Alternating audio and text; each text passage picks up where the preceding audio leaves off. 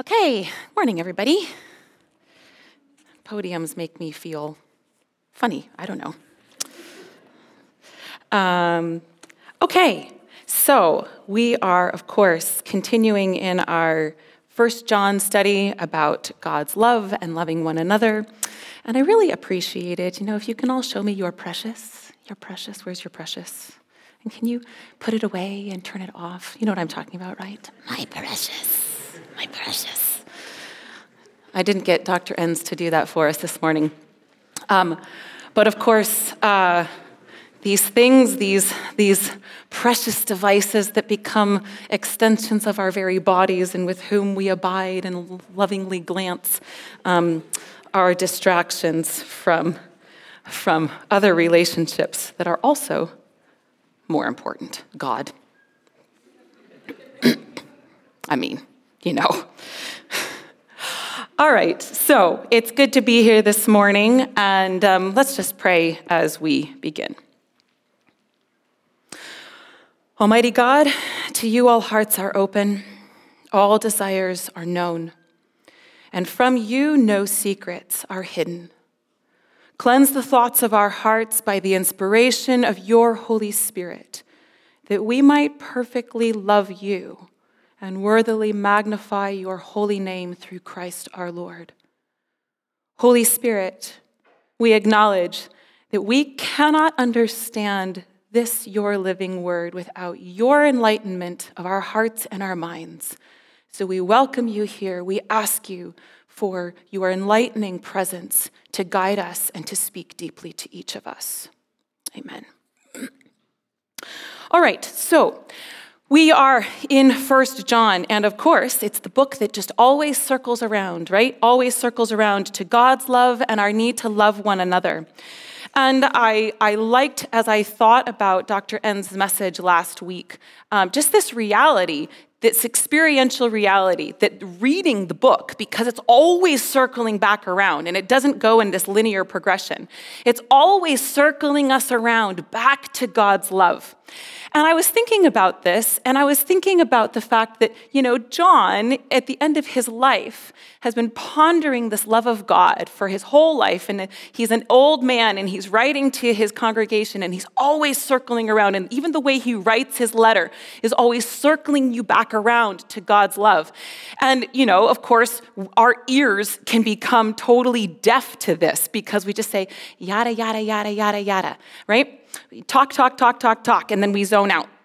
And so um, I'm not going to do a lot of sort of exegetical discussion this morning. I want to tell stories. And then, um, because we can tune out to just more words, I want to leave enough time at the end of chapel today that um, we have more time for music and we have time for prayer. And for those of you faculty, staff that I sent the email out, you're on this morning. Um, and I want to leave time for prayer so that you can come up and ask for prayer for, um, for something in your life, or you can sit in your seats and think about the way in which your life needs more of God's love. That's really, you know, we can hear it talked about all day long. We can hear it talked about love one another, love one another, love one another. Um, and then we leave here and we don't love one another any better. And as I've been thinking about this whole series and what I would focus on today, um, I was just remembering so much of my own life where I was a Christian, but I didn't really know or believe God's deep love for me. And therefore, it didn't make a difference in my life. And therefore, I really couldn't love others like I wanted to and like I knew I should. I just, I didn't have it in me. And so I can imagine that many of you are in a similar place. You are Christians, you love God. Um, you know God loves you, and yet there are these deep places in your life where God's love has not reached, it has not touched. And therefore, you actually have no ability to love others like He calls us to love. So, I want to tell some stories about how God has worked that in my life. And it's always miraculous. And I can't tell you if you're going to have a deeper encounter with the love of God this morning or not. But we're going to make space. I'm going to give you the invitation to let down your guard and name places in your life that have not been touched by the love of God. So, um, yeah. So we're always circling around. And, and the book of John, First John, circles around. And, and if we know God, then we have his son. And if we have his son, we have life. And we get this sense that we're just wrapped up in this harmonious community of loving one another and loving God and knowing more of the life of his son. And it just goes deeper and deeper and deeper. And it sounds lovely, right? It sounds like a life of security and stability and provision and just calmness. It, it feels like what John describes is a life of belonging and stability and calm. That's the what I want. That's, that's the kind of life I want. Perfect belonging, perfectly being known, perfect provision, fullness of life. Isn't this what, you, what we all want? But it seems elusive. Yeah? Seems elusive. So maybe many of you have listened to these many weeks of talking about God's love and our need to love one another, and it just all seems very empty and far removed and not real. It's just words that don't seem to touch your deepest needs and struggles to truly know God's love so that you can love others. So, I'm going to share some stories about how God has worked in me to convince me of his love, and then we'll have prayer at the end. So I'm going to read um, our passage from 1 John, um, starting a little bit back from last week's text because it pertains to my stories quite well. Um, and I'm just going to make a few comments as we go along about all kinds of, well, several, several truths in this particular text that I'm going to read that throughout most of my life, up until my mid 20s, I just didn't get it. It, it didn't make sense to me. It was not my lived reality. Uh, it just seems so far removed. So, starting in 1 John chapter 4, verse 16b. God is love. Whoever lives in love lives in God and God in them. This is how love is made complete among us, so that we will have confidence on the day of judgment. In this world, we are like Jesus. What does that mean? There is no fear in love, but perfect love drives out fear because fear has to do with punishment. The one who fears is not made perfect in love. For most of my life, I was an incredibly fearful person. Incredibly fearful. I did not know how that could be true. This one. We love because he first loved us. Rationally, okay. Experientially, no idea what that meant. Whoever claims to love God yet hates a brother or sister is a liar. For whoever does not love their brother and sister, whom they have seen, cannot love God, whom they have not seen. And he has given us this command anyone who loves God must also love their brother and sister. I really tried, but I just didn't have it. Everyone who believes that Jesus is the Christ is born of God, and everyone who loves the Father loves his child as well. This is how we know that we love the children of God by loving God and carrying out his commands. In fact, this is love for God to keep his commands, and his commands are not burdensome. That was not my reality. Sometimes it still isn't love one another. That felt like an impossible burden for much of my life. And I was a, I've been a Christian my whole life. His commands aren't burdensome? I beg to differ. And then this one, and his commands are not burdensome, for everyone born of God overcomes the world. This is the victory that has overcome the world, even our faith. Who is it that overcomes the world? Only the one who believes that Jesus is the Son of God.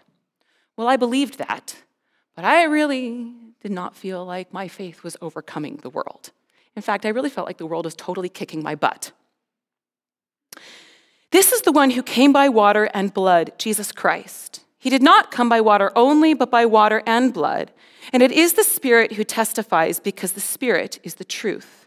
For there are three that testify the Spirit, the water, and the blood, and the three are in agreement. We accept human testimony, but God's testimony is greater because it is the testimony of God, which He has given us about His Son. Whoever believes in the Son of God accepts this testimony. Whoever does not believe God has made him out to be a liar because they have not believed the testimony God has given about His Son. And this is the testimony God has given us eternal life, and this life is in His Son.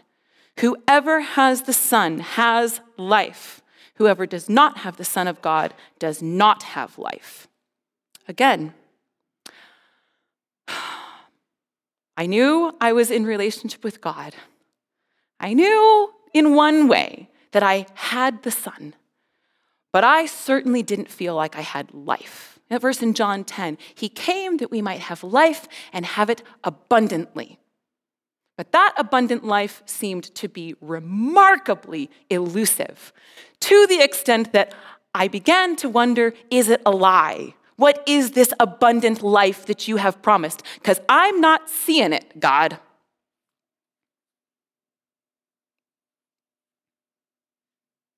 So, these passages from 1 John have these key phrases like perfect love casts out fear. We love because he first loved us. His commandments are not burdensome. Faith overcomes. Whoever has the Son has life. These were truths that I heard all the time, and they did not touch the depths of my life. So, um, up until I was about 24, I would say that my sort of dominant internal experience of my life was characterized by scarcity and fear. Scarcity, this feeling, there's never enough, there's never enough, there's never enough. And I never wanted for physical um, needs, clothing, food, house, always had enough. But I didn't have enough relationally. So many of you know parts of my story. Um, my dad died when I was seven, and he, uh, he was a very sort of, not sort of, he was a very broken person, though he was a Christian. And he was verbally and emotionally abusive, especially to my mother and my older siblings. Um, I escaped a lot of that because I was so young. But he died when I was seven. And uh, no matter you know, what kind of father it is, that leaves you feeling me, it left me feeling quite vulnerable. And uh, because my mom had had to live through this very difficult marriage, she was very emotionally damaged herself and really had no emotional capacity for her children. So that meant that though I didn't grow up with any material wants, um, I did grow up with emotional neglect.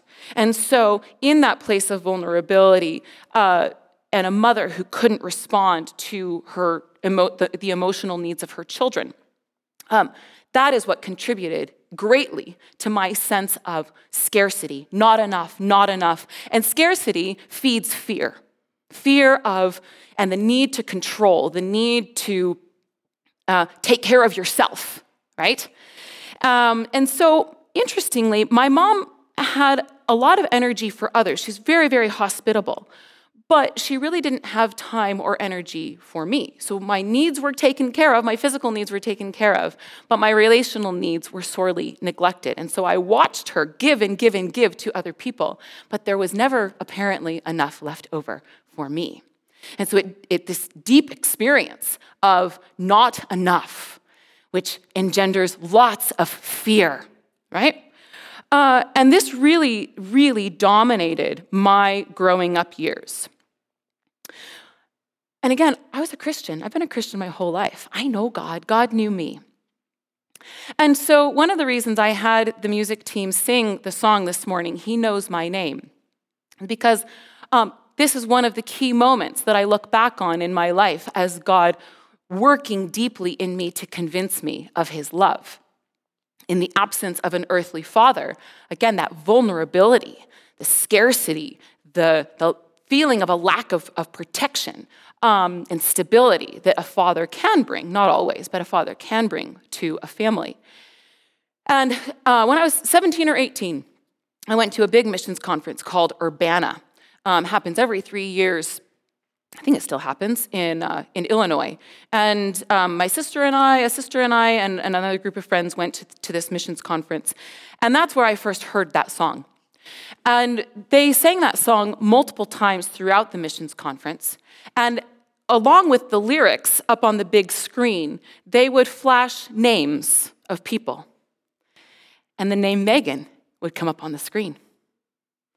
And it was just this moment, this moment of God's work to see my name on the screen and to be singing, He knows my name, when I didn't have a father. And it was, this, it was this very profound moment that has stuck with me clearly for the rest of my life. Where I have, where in that moment, somehow God worked miraculously in my life. And so I came to know God as my father because I didn't have one. And it was, a, it was, and again, because we're singing that and my name flashes up on the screen. In the midst of a family relationship where I didn't feel like my mom knew me, I didn't feel like even my mom saw me, to sing that song and to have my name flash on the, on the screen and to have an encounter with the presence of God where God said, I am your father and I know your name and I see you. All your tears, I see them.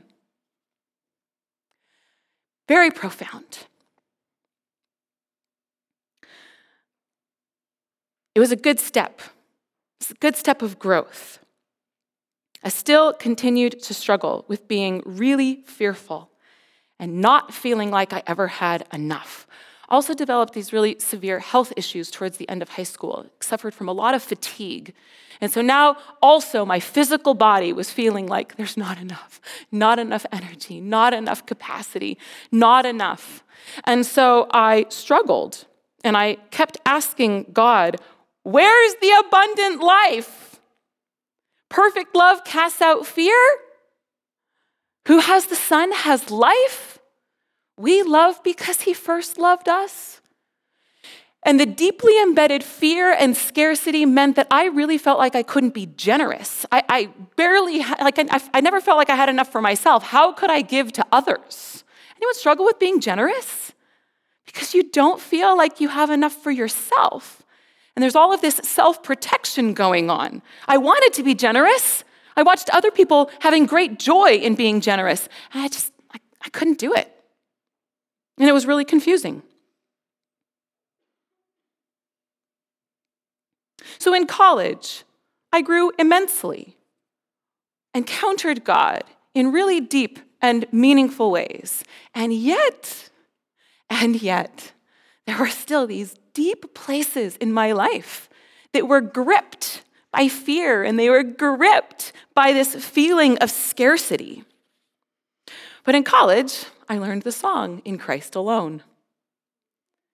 And I wanted so badly for that song to be true, right? These lines.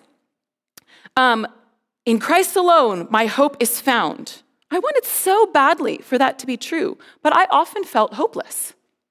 I often felt so weary and exhausted and scared that I didn't really have hope. This line, He is my light, my strength, my song, my cornerstone, a solid ground. He's firm, He's my comforter. This imagery of standing in Christ's love. I am His and He is mine. No guilt in life, no fear in death. The power of Christ in me, in the power of Christ I stand. No fear in love, faith that overcomes. I did not feel like that was true. I sang those lyrics, I wanted them to be true, but they just weren't. Faith that overcomes, it just felt like life was kicking my butt. Towards the end of college, uh, four of my siblings got married when I was young, like six. And then couple more of my siblings got married when I was high school. And so then there were, I'm the youngest of seven. Uh, so then there were three of us, me and two more, two more sisters who um, into, into college where we were all still single. And this gave me, you know, though I had really no emotional connection uh, with my mom, um, these were the two sisters who I was closest to. And they, that relationship connection was really significant to me. And then, partway through my senior year of university, my sister Mary, who's two years older than me, she got married. And then six months later, my other sister Michelle got married. And it just exacerbated. I'm going to be alone. I don't have anyone. Fear, scarcity. There's not enough. There's not enough. College friends were getting married. And then I went to grad school. And many of you have heard how I have uh, my story of really severe depression um, to the point that I was suicidal. And this was a moment when I knew so clearly that God saved me. Because I was going to kill myself, I really was. Uh, and God intervened. And I thought to myself, hmm, well, if God didn't care, if He didn't care about me, then I think He would have just let me kill myself. But because He intervened, that must mean that my life is worth something. It must mean that I'm still supposed to be here. And it was in the wake of recovering from that that I was finally able to admit at 24 years of age that though I had been a Christian my whole life, I didn't really believe that God loved me. Do you know how awful that is to admit that? Like it just, it felt so humiliating. Not just humbling, it felt humiliating. It felt shameful. You've been a Christian your whole life, and you don't believe that God loves you. But it was true. And it took lots of broken circumstances for me to be able to admit that. And when I did, when I did, God was able to touch those deepest spots.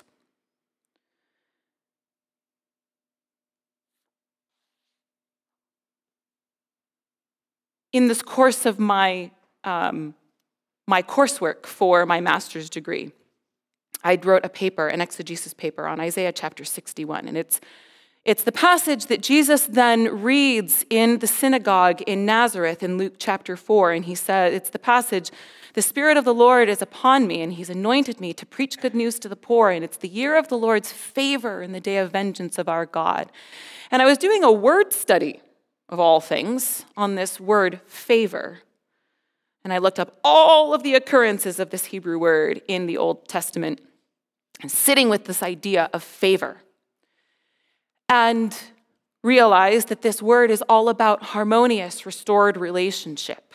It's all about acceptance and uh, belonging and restoration and provision and stability.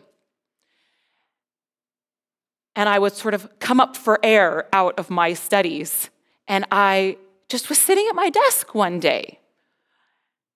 And I just, this thought hit me. I'm like, Jesus has already come. He fulfilled this prophecy. I have God's favor. I have it.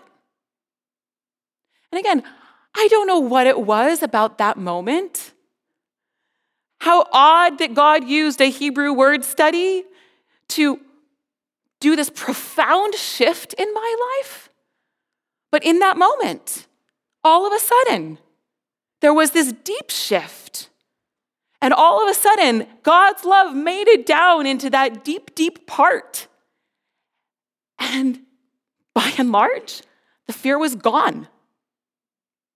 By and large, the sense of scarcity was still there, but I could return to, but God loves me. Therefore, there will always be enough.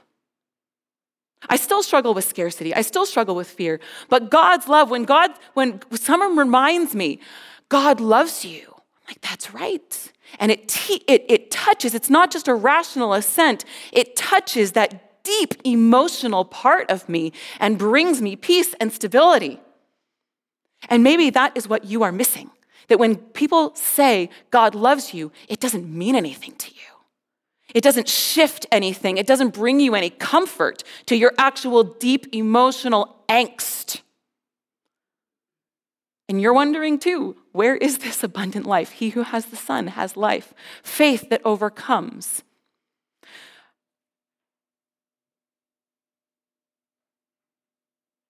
That feeling of scarcity, that not enoughness, it lost its grip on my life. And it's the reason I was able to say yes and go to Cambodia. I was scared spitless to go to Cambodia, but I kept returning to this. But God loves me.